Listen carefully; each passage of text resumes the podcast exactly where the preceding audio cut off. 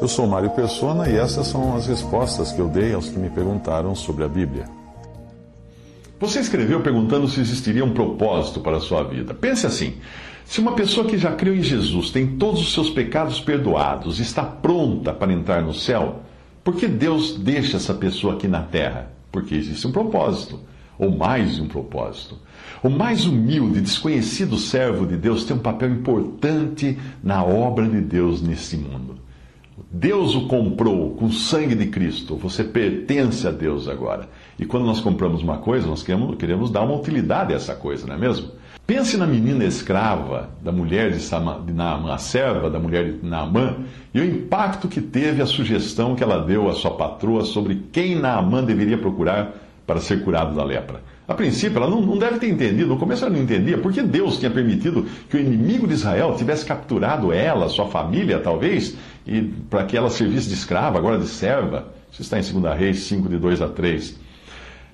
Pense também no rapaz anônimo que um dia saiu de casa com cinco pães de cevada e dois peixinhos na sacola e deu uma paradinha para escutar o que Jesus estava dizendo para aquela multidão. Isso está em João 6, 9.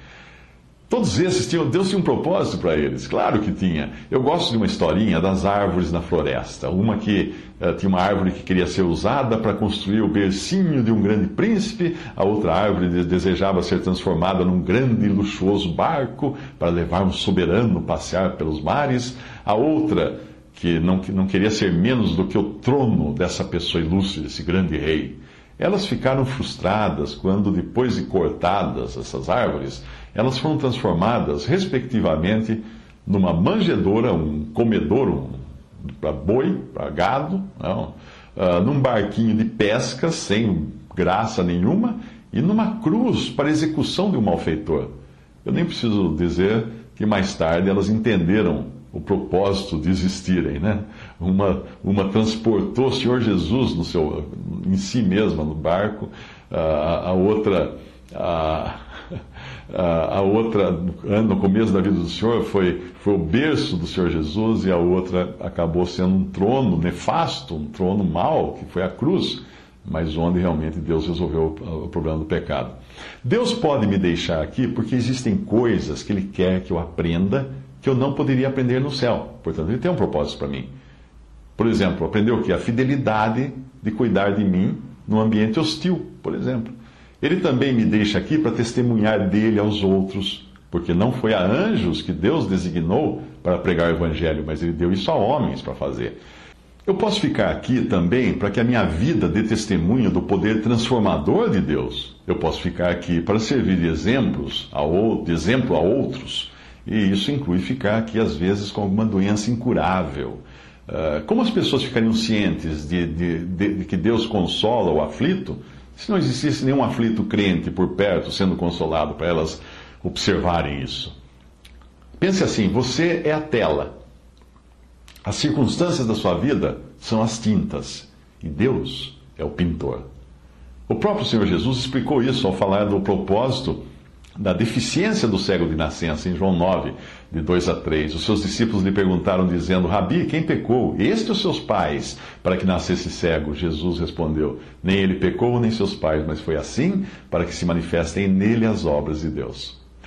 Do mesmo modo como Deus tem um propósito para a vida do crente, ele tem um propósito para a morte do crente. Deus pode me tirar do mundo por diferentes razões. A pior delas seria por não servir mais como testemunho e só estar aqui atrapalhando. Eu creio ter sido esse o caso de Ananias e Safira.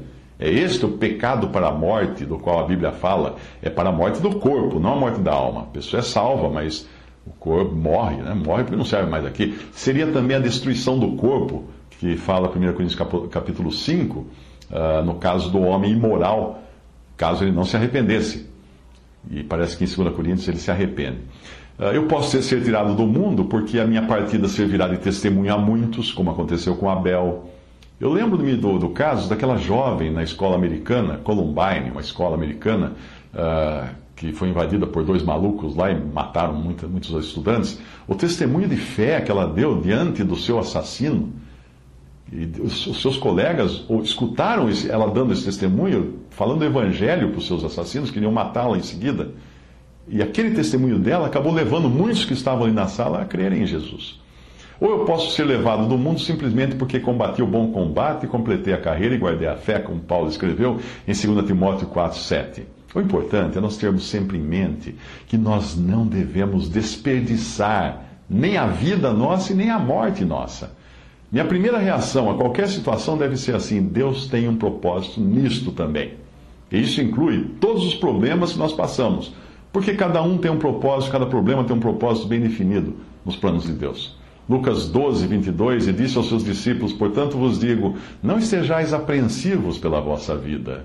Jeremias 29, 11, porque eu bem sei os pensamentos que tenho a vosso respeito, diz o Senhor, pensamentos de paz e não de mal, para vos dar o fim que esperais.